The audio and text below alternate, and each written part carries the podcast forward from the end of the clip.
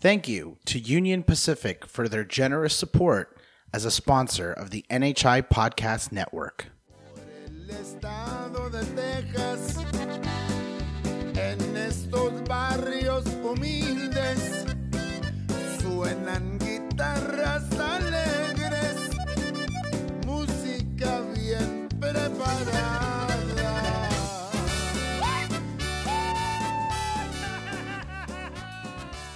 This is NHI Notables with Ernesto Nieto, recorded at the National Hispanic Institute in Maxwell, Texas. Welcome, ladies and gentlemen, to another podcast of the National Hispanic Institute. This is Ernesto Nieto, president and founder of the organization, and joining us is Julio Coto, our senior vice president. We have a special treat for you now. We have, first of all, Leonard Davila and the Street People. has been around for a long time out of the Austin area, but travels all over the the United NHI States podcast. with this special kind of sound. And we have the legendary El Gato Negro, Ruben Ramos, here with us. And we thought we'd take some time because as time goes by and as we work towards the unfolding of the new century, we want to talk about Tejano music, its cultural roots, its history, and what is its future place in the lives of our young. First of all, let me at least thank Leonard and Ruben for being present with us. And Julio, chime in whenever you're ready Absolutely. whenever question you want to ask. Let me start out with Leonard because you're an Austin guy. You grew up there. Uh, tell us what got you in, originally into the music business. Well, my grandfather was a musician, and uh, he How was a- far back was this? oh gosh, uh, 40s and 50s. Okay. He uh, he uh, we're originally from Pearsall, Texas, which is south of San Antonio, and uh, I grew up um, listening to to what they were playing. A lot of the conjunto groups, uh, Conjunto Bernal, and a lot of these groups, and then orquestas like uh, Ruben's brother Alfonso, and uh, I, you know, it would kind of it got in my soul. It got in my, and I wanted to wanted to do it, and um, then, gosh, I, I started playing back in 1963. And how old were you by then? Oh gosh, I think maybe I was about five. no, I- you want to lie already? yeah, no, I think I was about 15, maybe 15. And you started with a local band? Yeah, yeah. We had a group uh, play with a group called Fats and the Dominoes. Dominoes. Fats and the Dominoes. Yeah. And, and they were an Austin based group? Yeah, uh-huh. And y'all played doo wop, didn't you? Uh, yeah, we played that, but we played, you know, we were playing Chicano music. You know, that's uh, the polkas and rancheras and the boleros and cumbias and uh, doing uh, James Brown stuff and you know all the R and B's. Uh, I, I was listening to your CD the other day, and just because I'm, I'm, I'm a curious listener, I got this feeling that you're more comfortable with blues sometimes and kind of that, that kind of music uh, that that's more like torch music more than blues music or more than rock and roll. Can you comment on that? I mean, Well- you kind of sounded to me like a Latino country and western guy in a way. Well, you know, I mean, I grew up listening to everything, and you know, uh, I, I I really enjoyed the mix, and of course, I didn't learn to speak Spanish till because as a young man, we lived in in Milwaukee, Wisconsin, and uh, I really thought I was Italian, Yeah, that, that's in North Austin. and uh, I mean, I could speak more Italian than uh, than Spanish. I didn't know Spanish until we moved back to Texas in about 1957, and. and, uh, and what took you guys over there? Just work? Uh, my dad, my dad was a chemist, and he was uh, worked for Pittsburgh Plate Glass, glass Company, and he, he- his his profession was he was a, a mortician, he, he, a funeral, funeral director. Yeah, well, your uncle was in that business as well. Uh, yeah, yeah, your dad My have my dad, yeah, and Dio, of course, he he helped. Yeah. he helped around, but uh, I, uh, you know, the music that I liked. I mean, it it was. Uh, I was telling my kids the other day because you know they were asking me, and I said, well, you know, when I was home, I listened to the the Mexican radio station, but when I left the house, we had little transistor radios with the antennas, remember, and we were listening to to the rock stations and the. Uh, I'm, I'm, I'm much younger than you, Leonard. So I I'm know. Just, I'm just kidding. Yeah, I know. I, of course, I, well, you were before the antennas or before transistor radios. before radios. so, uh, but no, it's uh, you know, and, and, and traveling and being around a lot of places. I mean, of course, I, I picked up, and yes, I, I do like uh, uh, R and B, and I like country, and I I mean, it's um, uh, it, it, it's all music that I grew up with, and I I really. Um, you know, you, you told me the other day that I sounded more like a bluesy, Yes, I did. and uh, but I mean I, I love that too, and maybe, maybe it shows in our our, our Tejano uh, genre of music. The, the wailing is there. Somewhere along the line, the wailing is somewhere, somewhere. Well, let me turn over to Ruben. What a legend. Uh, I've heard about you for years. I've had the pleasure. I know you're a golfer. And uh, I'm a hacker. you're a hacker. and people used to tell me, don't get involved with Ruben betting because he'll beat you. But I used to see you out at Jimmy Clay with all those crazy guys. I would spend all day playing. And thank you very much for being on this podcast. Glad to be here. Ruben, tell us, you go back many years, and as we were talking earlier, next year will be what year for you and this business of Tejano music? As far as the business, Tejano music will be 53 years. But as far as my group, the Mexican Revolution, it'll be 49 years, Okay. an anniversary, you know. And my music, uh, I was I was from the rancho. I'm from the rancho. I'm from out, out in the middle of nowhere. Say like this house here, Maxwell wouldn't be here. Just this house, the next neighbor is a mile away, and or, uh, uh, or half a mile away, and all around was cotton fields. And we'd be my my jefe was from San Luis Potosí, so he only knew how to work with the sand. So he he was a plantaba algodón. He was uh, el sembrador a medias con with the owner of the field, you know, So you would share the profit. and just share and the share the you, you were a profit. sharecropper. then. Yeah, sharecroppers. Yeah, um, and we would pick pick cotton, like even us, a whole like five families, traveling all the way from Sugar Land to Central Texas, and all the way to Amarillo, Lubbock. But we would pick cotton, say a twenty acre patch of cotton, you know, the troquero would be parked right in the middle of the whole patch with the doors open and the and the radio blaring. You know, so we could have some music. Pero puro mexicano, puro acordeon, Okay. you know. Uh, and my dad was a musician. My dad was a fiddle player. And my mom was a guitar player. There was a neighbor that plays accordion. So in those days, the houses were like not big castle like this house, but the, the rooms were big, not like the houses that you buy now, you know, little cuartitos, whatever. So they would take the sillas, el sillón, take them out of the way, and put three chairs in the corner. There was the band. My dad, my mama, and Basilio, and people dancing all around inside, inside that room. You know, either there or in the in the, in the atrás en la yarda, the back Right. in the backyard, raising dust and whatever. But that's I got introduced to music like that, but puro mexicano, and I spoke puro mexicano till I moved to Austin when I was nine years old.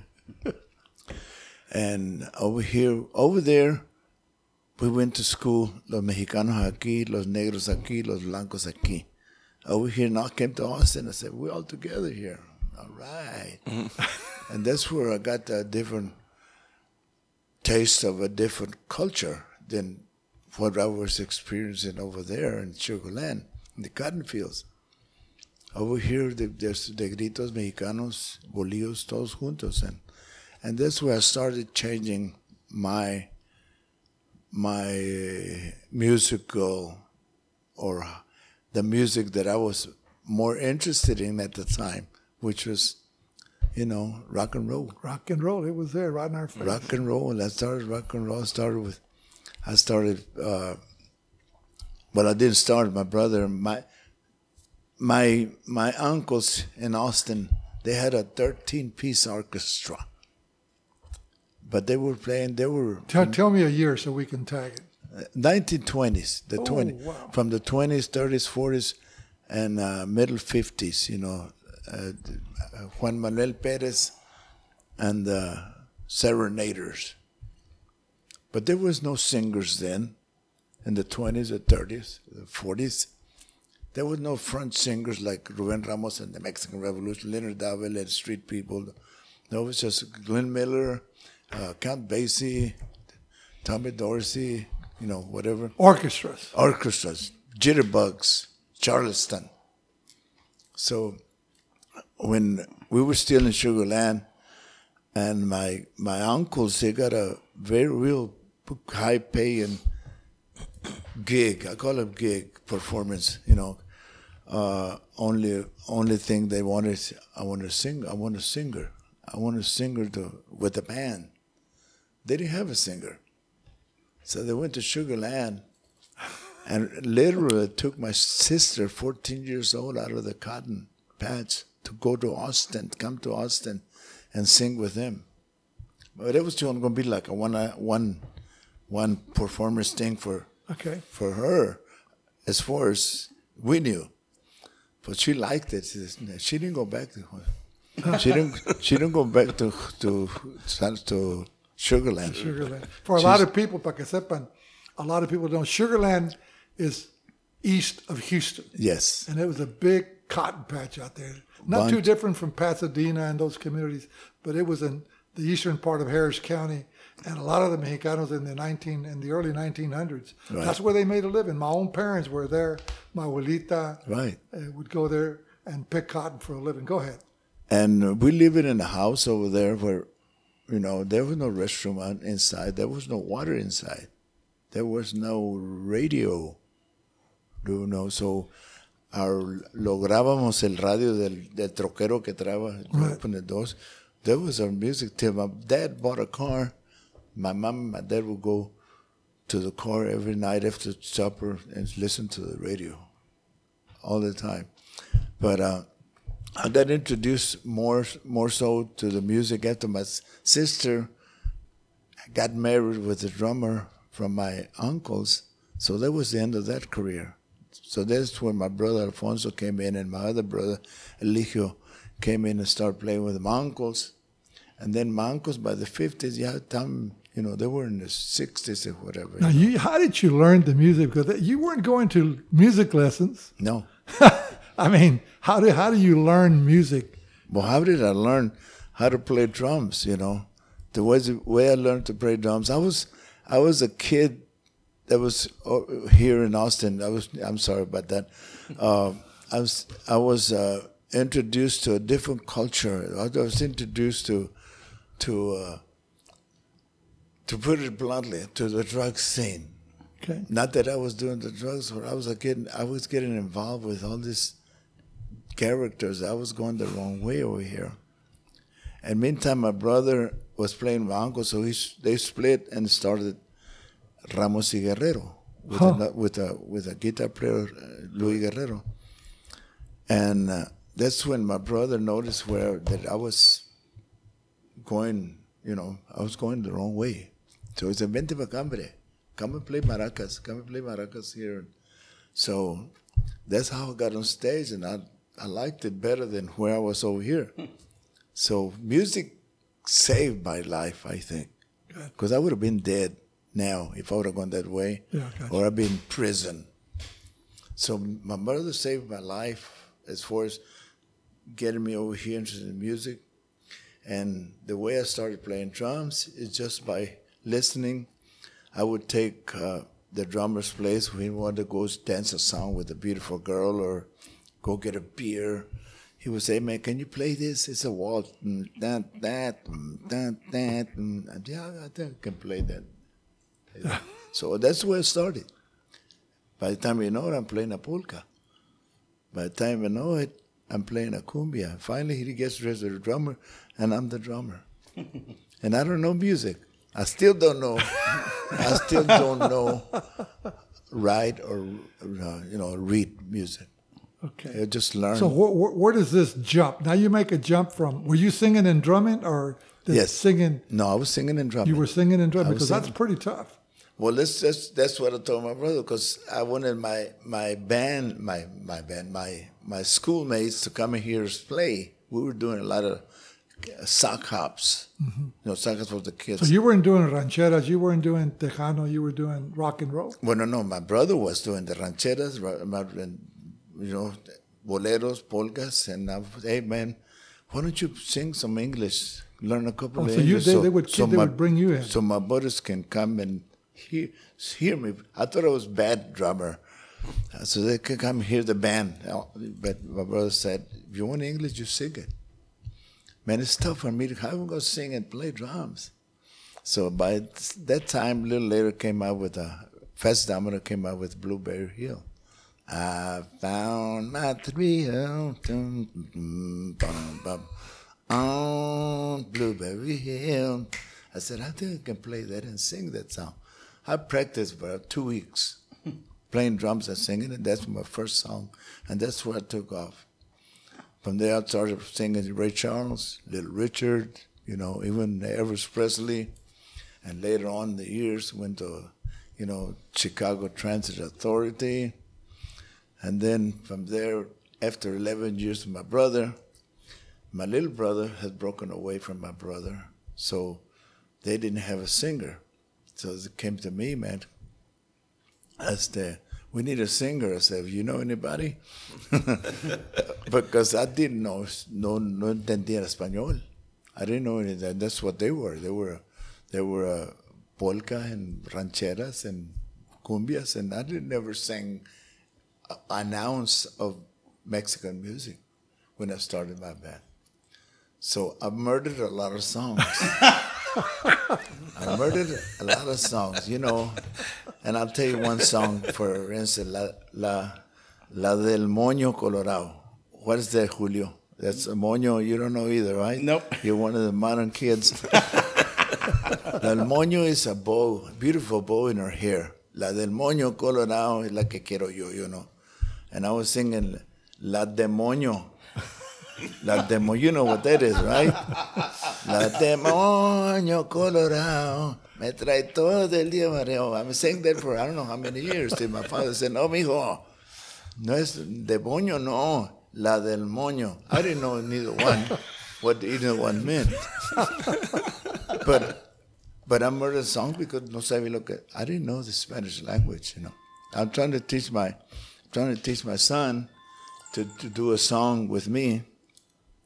Uh, como los los barandales del puente. He likes that song.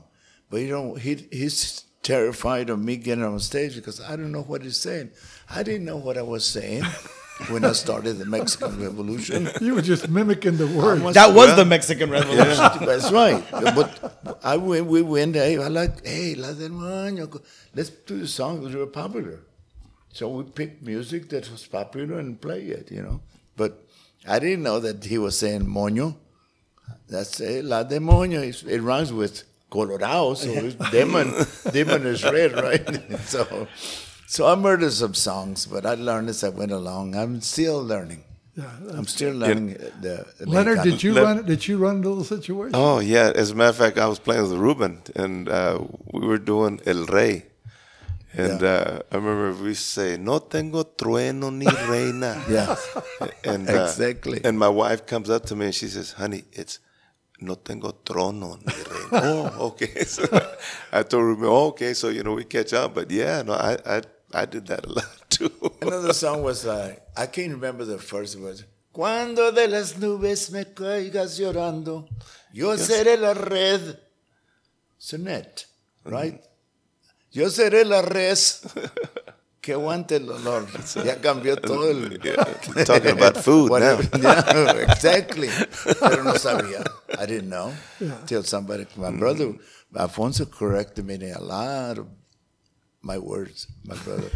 What, God was a rest good his what, what was it like in that time? I think Leonard, you and I, we've talked about this before. That, um, you know, Tejano music really is uh, an American art form. It was created here in this country, but we've kind of lose that history, and especially Austin in particular is so popular now as a music center and the festivals.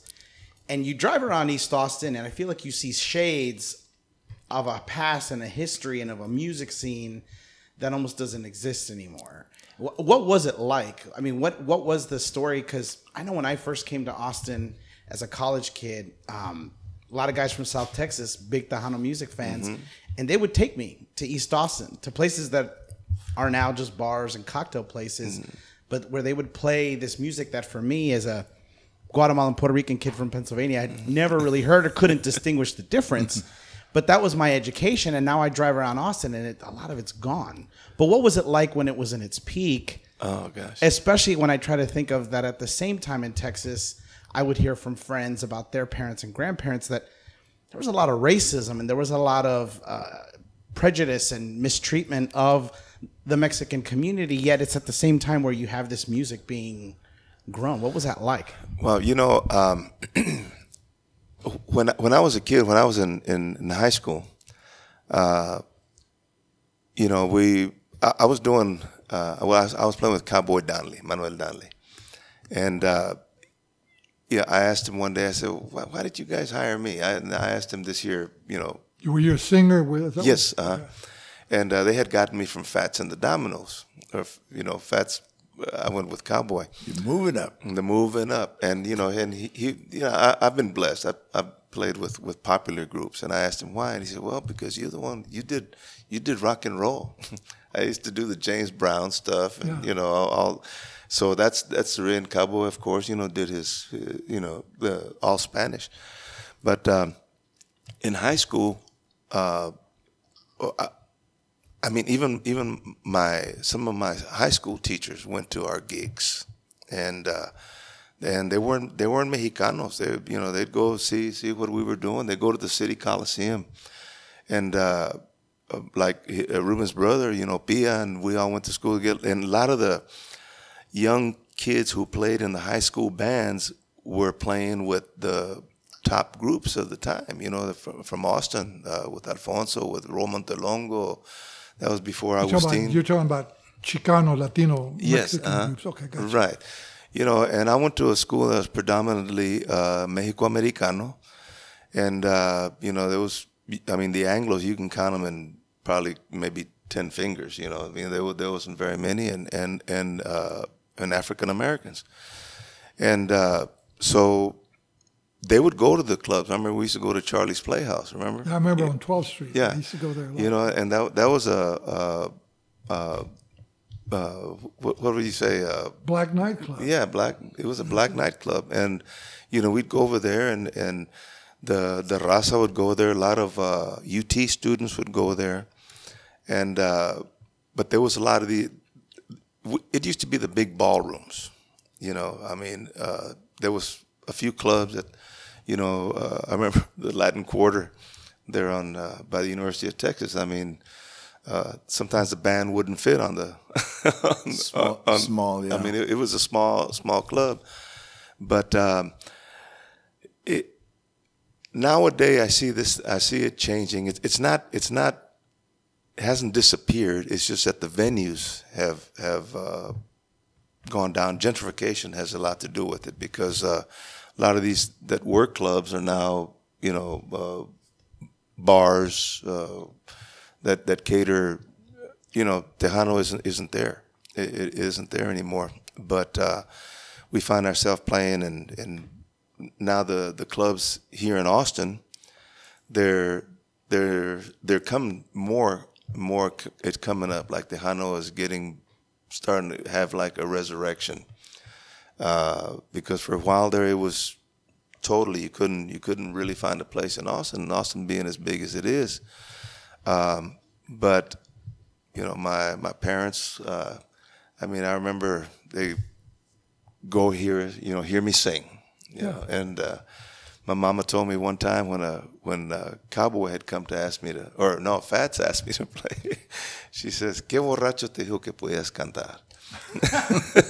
and and what happened was is a friend of mine i mean here we're 15 years old was getting married and he had a band playing and the singer didn't show up and i remember the song uh, uh, uh, um, I'll think of it here in a minute, but it, it was an English tune and I knew it. So he said, "Come on up," and I said, "Orale." So I went up and sang it, and then the next thing I know, it, next day they called me up to see if I wanted to play with a band, and that's when Mom told me. And here I was, 15 years old, and we were drinking beer at, at his wedding, you know. So, and uh, but you you weren't drinking beer. Oh well, No, you, you weren't. this is a time estaba in public. tomando can co- excuse yourself. tomando consejos. Tomando well, let, let- let me ask you guys a, a question that I've always wanted to ask you.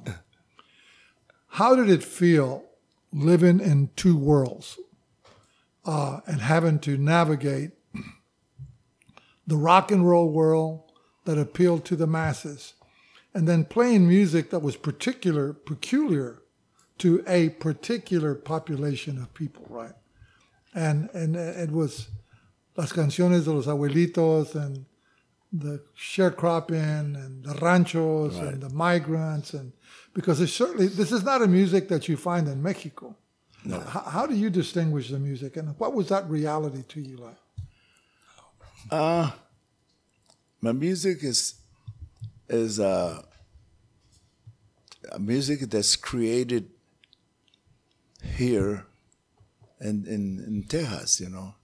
Our music is created uh, utilizing not only not only like, like an accordion, utilizing like a horn section, you know. Before before uh, like Leonard it's, it's, evol- it's an evolving. I mean, the 20s, 10, 20s, 30s, 40s, and 50s, it's a lot big bands, big bands. And then in the 70s, 80s, 90s, 2000, the accordion started coming in. And to me, this it's a wheel. Music is a wheel that evolving.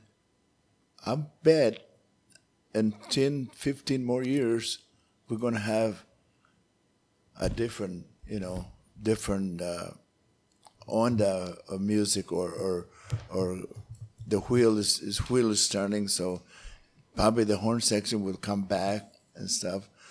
But trying to, trying to do, I love blues. I love the rock and roll. I still do. But to feed the family, feed the musicians, you're gonna have to go play and sing rancheras and polkas. Uh, to transform myself from from singing English to singing in Spanish, it was a it was a big wide gap that I had the job, you know. But I did it. I did it because that's that's kind of where I come from. I come from the heritage of the rancheras, the, the ranchera música de mi jefe, de mi jefita, you know, El Rancho Grande, you know, Jesucita en Chihuahua, you know, all those kinds of music that we relate to, or my fans relate to, you know. Is it dying? Hmm? Is it dying? Well, it's, it is not dying. It's being killed by the fact that, you know, the radio stations, say we had a radio station that played our music, you know, hundreds of radio stations in those days in Texas. Now there's probably five stations, if at all, that play our music in the whole state. So that's the thing is dying is not the, the people are not hearing it. The youngsters are not hearing it. They're not exposed to it. They're not exposed You to know. it. So they're going to rap, they're going to hip hop, they're going because that's what's playing. Uh, you said something really interesting, at least to me right now, that you said that to feed your family and to basically make a living out of this, you went into your community as opposed to the music that maybe was outside of your community. Yeah. And I feel like people don't necessarily believe that. And I don't think uh, kids, like almost as if there's a common belief that if you do want to feed your family, you have to exit the community or your culture or your history, your heritage, as you put it. Where do, why do you think that's such a misstep? Okay, you tell. Well, I went. I went from English. I went from English uh, to Spanish because if I was going to make a career or, or success in my in singing, I had to go back. I had to go back to my roots. I had to go back to my roots because that was the ma- 90, 90, 98% of the people that were going to come and see or my music were Latinos, Mexicanos, not Latinos, but Mexicanos, Mexicanos. So I had to cater to them first.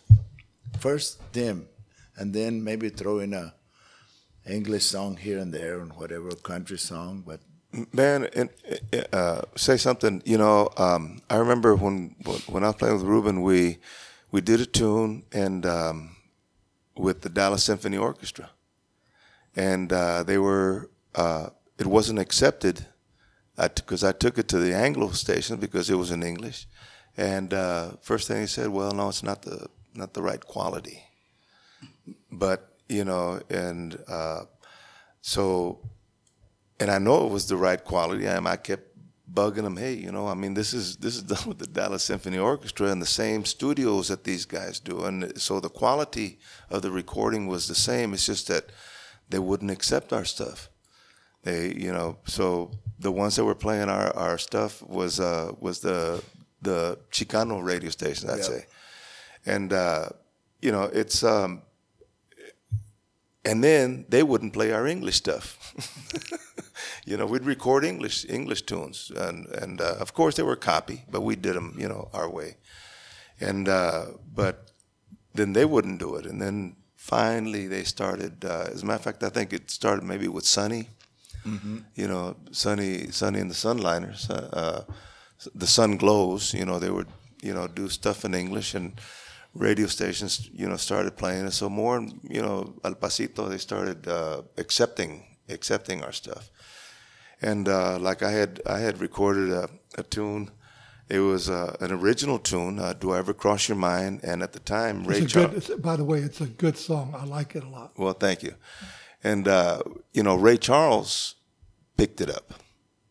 Well, we were having our our stuff pressed at Wakefield, where pretty much everybody, all the biggies, went and had their their records pressed at the time. And um, Ray Charles came out. We recorded before him, but they moved ours back and brought his out. And of course, Did, did you write that song? no, no, I didn't. I just wrote the Spanish lyrics. Uh, Michael Smotherman uh, did that, and uh, is a friend. Michael was a friend of of uh, the producer that I was working with at the time, and because I went to a, a, a studio, I mean, uh, Third Coast.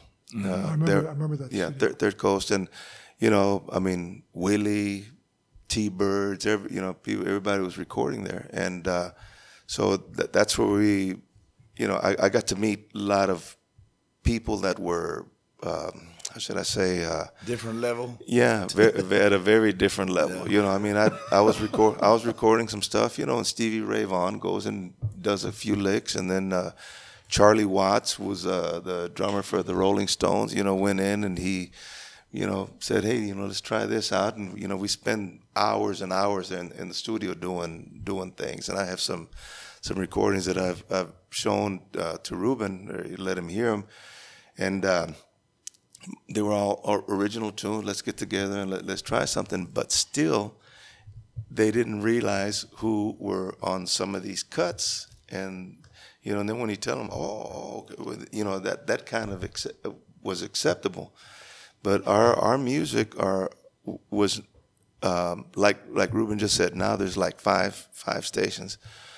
There used to be in Austin. There used to be six Spanish language radio stations. And then uh, what happened was, is you know, with the uh, immigration uh, uh, influx from from Mexico, all these big conglomerates, Univision and all that, a lot of the stations were were being bought by stations, uh, conglomerates, Univision. Uh, uh, Clear channel. yeah, all, you know, and because the rule came that you could buy as many stations as you if you had the money, and it used to be you could only have, I believe, two stations in a in a certain market.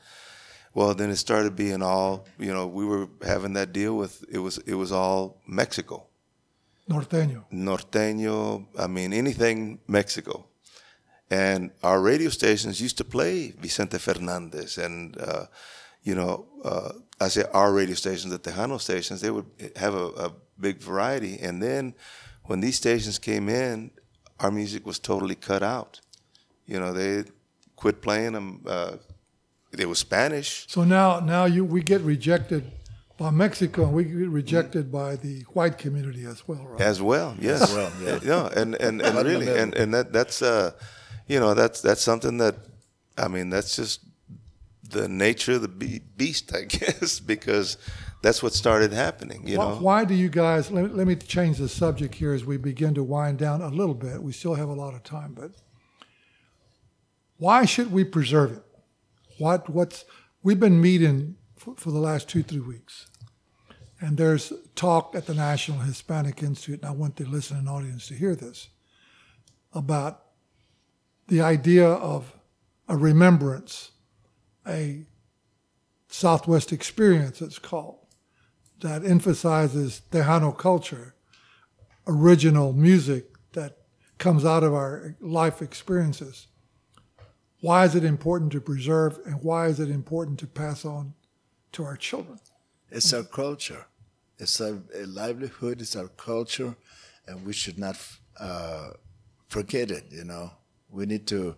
We need to. I mean, I remember when we used to el 15, el 16 de septiembre was a big. I mean, I used to go big to do. big thing to do. You know, I used to go with, with my parents. You know, and there's lots of people outside. But was that a Mexican celebration? Was that Tejano? No, that was that was Mexican, but it was here in Texas. You know, you I think you mostly had uh, mostly Tejano groups, Well, uh, well, conjuntos, and Uh, I'm talking about my uncles. My Mm-hmm. uncles was it was it Tejano? There was a there was no label Tejano then, Yeah. but they were Tejano. They were more Mm-hmm. more Tejano than Mexicano. right? But I'm saying that I mean you could sit uh, uh, you could see two thousand people at una fiesta. Now, 16th of September, there's no there's nowhere to go have a fiesta. There's no puestos. There's no no Lugar. no, well, there's lugar, but there's se, se, se está desapareciendo all that culture, you know, and we need to preserve it and we need to bring it back. You know, that's all. That's all. or, or, or, or keep it. You know, keep it because Yeah. you know. Uh, let, let me uh, give you a little experience. My my grandson, he's a he's a senior in, in college now. When he was a little younger, they live they live in a mostly Anglo neighborhood, you know, and uh, he was. Um, I I had gotten this machine where I could copy stuff off my records, my my albums and stuff, and put them on a CD. So I did that, and he was. We were traveling. We went to Green, and he says, uh, "Popo, can you change station?" I said, "Well, I'm listening to this, uh, to, to these tunes that I, you know, wanted. I want to hear how it sounded in the in the truck." And uh, so we listened to it. And then he says, uh, "Can you play that song again?" And I said, "Yeah." So I played this, played the song again, and then there was another one. He says, "Can you can you do that one again?" And I said, "Well, if you want to hear it again, just push the, push this button here, and it'll you know play back." Well, when he they got home, my son-in-law called me and he said, "Popo, what did you do to my boy?" And I said, "What do you mean?" He says, "Well, he wants a copy of that CD that you did." And there's a there's a tribute band, a Beatle tribute band that uh, a guy lives there in the neighborhood. Well, he's out there playing the thing for the little Anglo kids on on uh, his uh, boom box or whatever it was, and I mean they- they're liking it too, you know. So it's I, I keep telling you know people I says the thing is is if they're exposed to it, I know they're going to like it because it's the beat. You know, I mean, you can you can have all different kinds of beats, and but the the beat is there, and it it it uh, it's accepted, you know, pretty much by everybody, but they don't hear it and they don't know what it what it how, is. How, how do you expose a community that doesn't even know the language to a kind of culture that they don't understand? You know, I went to uh, Belgium, Amsterdam, Holland, and incidentally, I opened up over there for Guns N' Roses. But it was all rock. Nothing but rock. I mean, hard rock, not rock and roll, but, you know, rock. And uh, I said, man, what am I doing here? What are we doing here? You know? You know, and I'm gonna come up with a Yolanda, whatever. But they they love they love right. the cumbias. They love the accordion. They love the cumbia rhythm. They they're so loud on that. Really? Yeah. They're, they're So you're saying that that that music was so new to them that they just love it. They they love it. There's They- no exposure. There's no exposure. They never heard me before, but uh, uh, played polkas. But I once I played cumbias, man, I played all the cumbias I know there because they enjoyed it. They enjoyed the accordion. Uh, how how did that happen? They just loved, like Glenn said. I bet you they would love our music or some of our music if they were exposed to it. Well, let me ask you this other question. Why, what is it about the Mexican American experience, th- like your songs? What, what are songs that you've written? What are some of the favorite songs you've written? What are they? Well, I don't know the favorites. Uh, Your favorites? Mi prietita consentida, Te vas a volar. Uh, and those are songs probably that I was telling a little songs that are put in the in the CD, and the radio station plays another song that they think is a hit song. So your music gets lost in the city it never gets played. I, I think what I wanted to find out is what experiences brought you to write those songs? Uh, probably uh, my Li- ex-wife. my ex-wife, you know. Eres tú quien le duele a mi vida. Eres tú mi prietita consentida. You know. So you write about life experiences. I, that's yeah. My song was all life experiences, and I didn't know how to, how to, how to how am I going to remember this melody, this melody like the intro to the horns. So I draw four, I draw four lines like the music book, and uh, I was I was there like this is four lines. Da da I put dots so I would not forget that melody. But I don't know how to read and I don't know how to write. But yet I, I did it, you know. But You're talking about those, music. Yeah. Okay. But, but, but those, the, the song that I wrote was from experiences. What about you, Leonard? I really, you know, I've never I have a, a book about that thick of songs that I've written, and I've never, never done one. The only Why? I, I, I get I get tunes from songwriters, guys who have been you know, Proven proven, and I like their words. Uh, some of them express themselves in better. Spanish. Yeah, some of them express themselves better than what I feel that I could express myself In Spanish. in Spanish. And The, the but- reason but I'm my English. The reason I'm asking that question is, Ruben himself admits that at one time he didn't speak Spanish at all, right? Well- Except functionally around the Well, family. no. In the very beginning, for, for, for till I was nine years old, era puro español. My Yeah, jefita y después, my pues se acabó. Y luego llegó, came to Austin, little by little, I started speaking English. I still do. I converse in English for the most part. See, and I never spoke Spanish.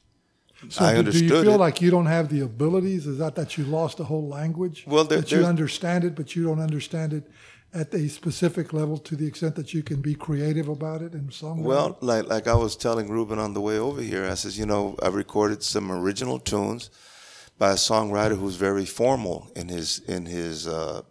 Lang- in his Spanish language, and uh, you know, one of the tunes is Desvios, and I said, what the heck is Desvios? He said, well, it's like a detour. Right.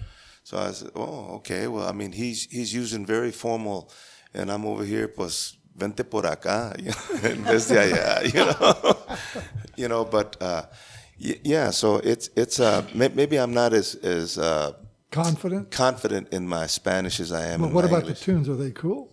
Yeah, yeah. No, I mean, I, I mean, now, I I understand them now because I, I had to ask him. You know, what does this mean? You know, how, oh, okay. Because uh, you know, I was telling Ruben, I said, for years we, we did a lot of songs de traición. You know, somebody doing somebody somebody wrong song. You know, Well, that's always it. Broken hearts Yeah. and alcohol and losing Yeah, your yeah. job and losing your family Right, and And your being broke and Yeah, and Si but no me quieres, te mato. y luego te quemo. You know, or something. no, Positive songs. yeah, yeah, you know, and I told him, you know, I, because the, the songs, the last recordings that I've done, you know, I've asked him. I told him, you know, I, I want some love songs. I want songs to reach out. Maybe it's in my age. You Positive. Know? Yeah, positive stuff. You know, l- doing, you know, positive. That that that's that's what it is towards towards your your family, your li- your love. Uh, you know, things that you enjoy. I mean, heck, I I.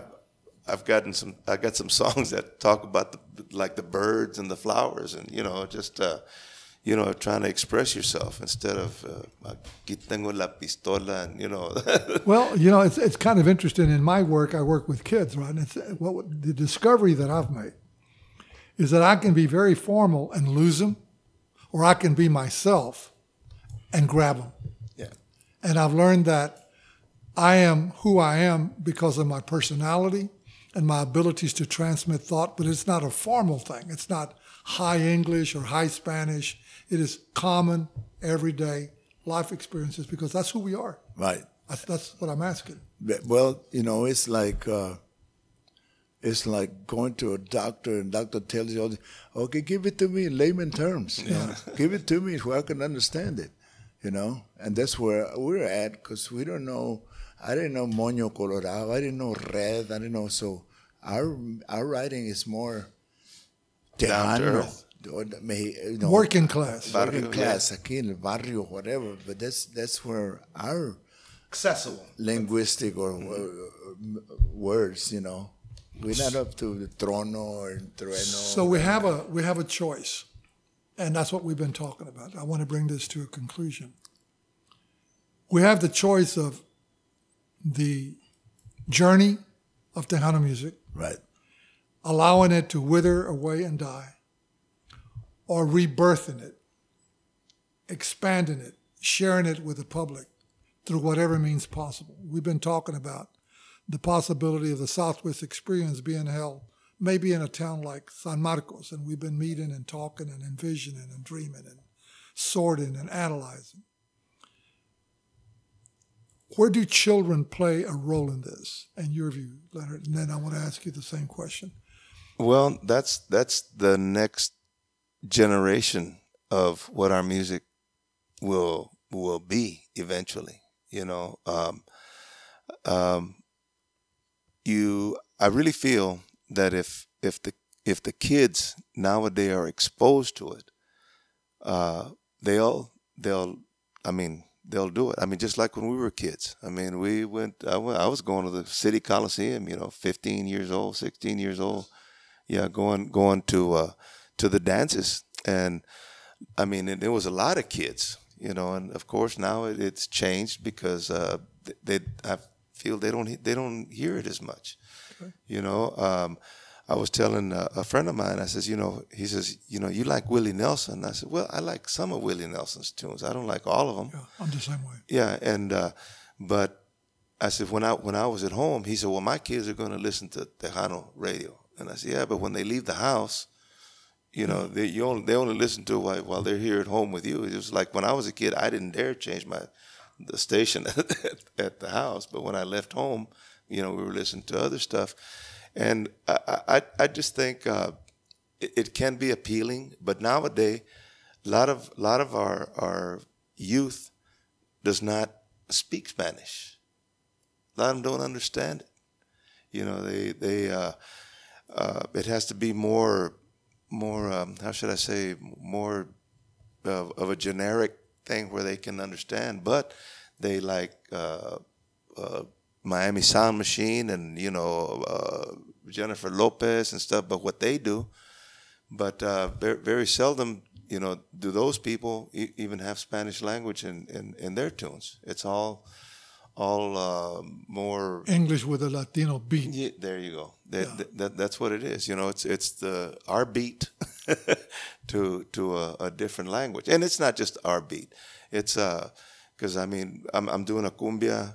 You know, that's a from Colombia, and um, it's the rhythm. It's it, it's it's the the rhythm that yeah that that that uh, that people like, and that's where I think our, our kids are doing it. We we you know it just can't be that tank and tank you know anymore. It's got to be more sophisticated to where you know. What about you, Ruben? Well, I have a my fan base right now is people in my age, maybe a little younger than me, okay? But I'm getting a, lot of, not a lot, and I say a lot for me because most of my fans are my age, you know. But I'm starting to get the younger, the younger, and I say younger, 40s and 50s, Okay. you know. Uh, they come and say, "Man, my, my dad really loved you. My dad, my mama, man, you were a favorite." And where they they're gone, ya se murieron. So they transcend our music to their kids, you know, and that's what we got to do in this form and fashion that we're trying to do right now. You know, try to preserve our culture, try to preserve our music, and for that reason, that's why we're contemplating on doing this. Uh, Southwest South, Experience. yeah, Southwest experience. So to preserve it, you know, and And showcase it and, sh- and, and, share showcase, it. and Yeah. showcase it. But and and the familias of the raza, they they they've playing the the Mexican music and trying to teach their children, hey man, this is this is our culture, this is Mm-hmm. our music, you know, listen to it. And, See- and, and you know, like uh, uh, my group in the early in the early seventies, you know, I mean, we we opened for James Brown, we opened for Jose Feliciano, Ernest Tubb. You know, we we did. Uh, we were just at the right places where we could, and people liked it. I mean, there was uh, Chicanos at, at these gigs, and they say, "Hey, man, play a cumbia," you know, because we were doing, you know, we were doing other stuff, and uh, but the crowds that are there, they, you know, the, they, they like it. They don't know where it came from or whatever. They, you know, I try to explain to them that Tejano is just like like jazz. You know, it's something that's created here, here in Texas, and it's accepted everywhere. I mean, they have Tejano conventions, uh, music conventions in Las Vegas every year, and and uh, I mean, people from all over the country are are going. You know, if I'm in Chicago, coast to coast, and they all wind up there in Las Vegas during that that convention time. So you know, it's it's it's uh, it, it- it's accepted. It's just that uh, lot of people don't know how how much it's accepted. Well, we just need to figure out the formula. So we're going to bring it to a close. I want to thank you again, Leonard, No, thank you. and the street people, and of course, Ruben Ramos and the, te- and the Texas Revolution. You're welcome. Uh, it's always a pleasure. We're going to continue meeting. We're going to continue dreaming and envisioning. And NHI, National Hispanic Institute, we're going to have a role in this. And I'm going to tell you, I'm going to be very honest about this. You know, I, I'm the kind of guy that says we owe it to ourselves to be important to ourselves. Yep. You know, and we we we owe it to ourselves to preserve and to enhance who we've been, who we are, and where we're going.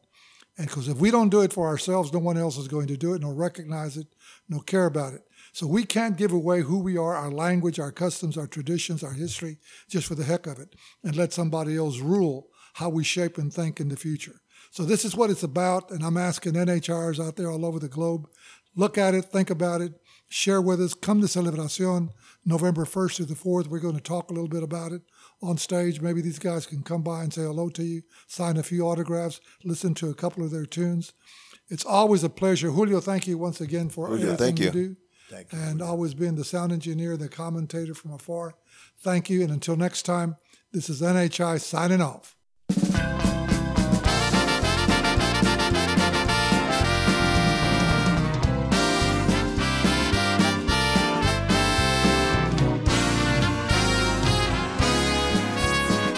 Ven conmigo, mujer, que te cuesta que te cuesta venir a mis brazos.